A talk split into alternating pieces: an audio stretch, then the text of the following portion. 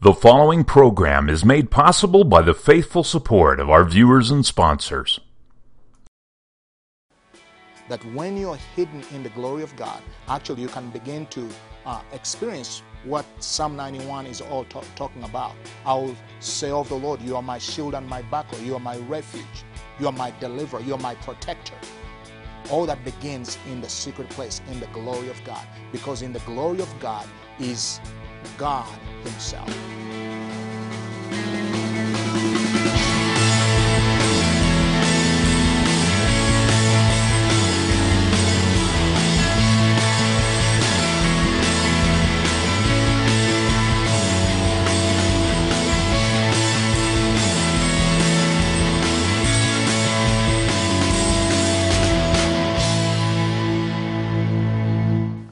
Thank you for joining us again here on Kingdom Come broadcast. I'm glad you're tuning in because we are continuing with the study on the wonders of God's glory. Now, today we are going to uh, bring it to a conclusion on this particular segment on what is the glory of God. Okay, if you turn with me to Exodus chapter 33, verse 20, here I want to show you that the glory of God is actually the face of God. I want you to just let that sink in. The glory of God is the face of God. Listen to Moses, remember, uh, chapter 33 of Exodus, verse 18, he asked God to see his glory, right? And then Exodus uh, 33, verse 20, okay, God said, You cannot see my face, for no man shall see me and live. Remember, he said, Show me your glory. And in verse 18, verse 20, God said, No, you cannot see my face. The glory of God and the face of God are one and the same. So every time you read the scripture and it talks about the face of God, actually God is talking about his glory. You talk about you read the scripture and it talks about the glory of God. Actually, God is talking about His face. That's why in Second Corinth, uh, Chronicles seven fourteen, he says, "If my people who are called by my name shall humble themselves, pray, seek my face, turn from their wicked ways, I'll hear from heaven, forgive their sin, and heal the land." You see, part of the whole conditions, as I call them, for the greatest outpouring, the greatest revival that the world is going to see, really they, co- they are based on those on that particular verse, Second Chronicles seven fourteen. But one of the conditions is seeking the face of God. Okay, so he's saying if you are going to see healing of the land, you have to learn to seek my face. Amen. And, and we learn that uh, the, the face of God is in the face of Jesus. When we learn to gaze at the face of Jesus, we can begin to, to see and encounter the glory of God in our own life. Now, I'm going to show you in the later episodes on how can you and I experience this glory that we've been talking about. And remember, I want to again draw a distinction. You know, there, there are two kinds of glory that, um, um, uh, that we can deal with. But in this series, we are talking about the glory as it pertains to, to the presence, not the honor, not the, no, no, not the renown, but we're talking about as it pertains to the heavy, the weightiness of God, okay? The essence of God, the name and the character of God. And I'm going to show you there are other things here, you know, that the Bible says is glory, but really, you know, when you look at them, they are the manifestation. For example, you know, uh, Psalm 19 verse 1, he says that the heavens declare the glory of God. The heavens declare, right? They declare, they preach, they reveal I'll put that under the manifestation of God's glory. When you look at the heavens, the earth, and everything in it, you, you see the manifestation of God's beauty, the God's transcendence, wisdom, and God's creative nature, and God's genius. Amen. When you look at all that He's done. But what we are dealing with is the essence, the nature, the character, you know, as defined to, to Moses. Amen. When we seek the face of God, when we seek to see His face, to love on His face, to look into His eyes, we are seeking His glory. And it's so crucial. Colossians chapter 2, verse 9. He says, For in him, meaning Christ, dwells all the fullness of the God of the Godhead in bodily form. When Jesus was here on earth, you know, the Godhead, Father, Son, Holy Spirit, you know, he embodied the fullness of God's glory as he walked on the earth. Amen.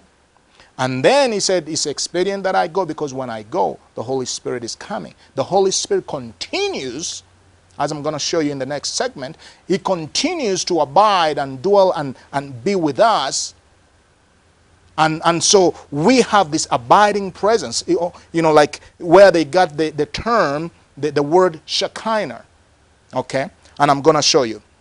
But God's presence is also the secret place. The secret place of the Almighty God in Psalm 91 is also the glory of God. Let that sink in. He who dwells in the secret place of the Most High shall abide under the shadow of the Almighty. When you are dwelling in the secret place of the Most High God, you are dwelling in His glory. When you're dwelling in the shadow of the Almighty God, you're dwelling in, in the glory of God.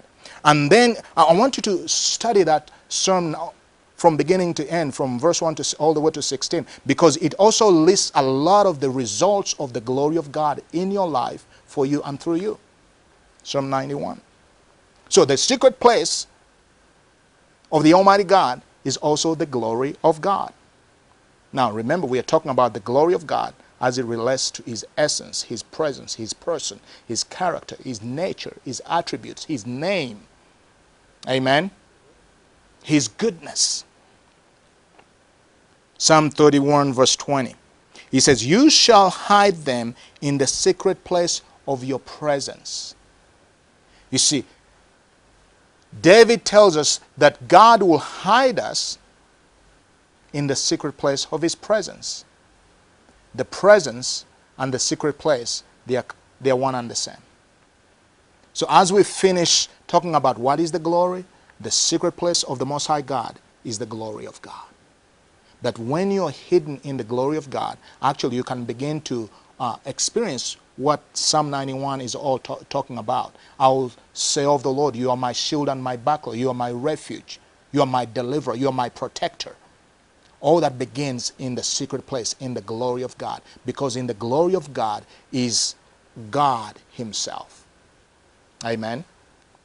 Now, the Bible says, Isaiah 43, verse 7, that we are created for His glory. Again, the glory that we give to Him, okay, and the glory that He gets out of us before the nations. Let me say that again. We are created for His glory, the honor, the praise, the worship, the adoration that He receives out of us. Amen. But also, there is the glory that He manifests before the nations through us. We are created for both. Okay? We honor Him in our actions, in our doings, in our obedience, in our surrender, in our everyday lives. But that's why He hasn't created you, if you are going to really glorify God, He hasn't created you to go into hiding. Because there's the nations, and there are nations out there that are waiting for the display of this glory. He wants to fill the nations he wants to fill the earth. He wants to fill your neighborhood. You see, he wants to fill the marketplace with the glory. And he does that by revealing and manifesting his glory that is already abiding in you. Now he begins to release it through you. You see what I'm saying?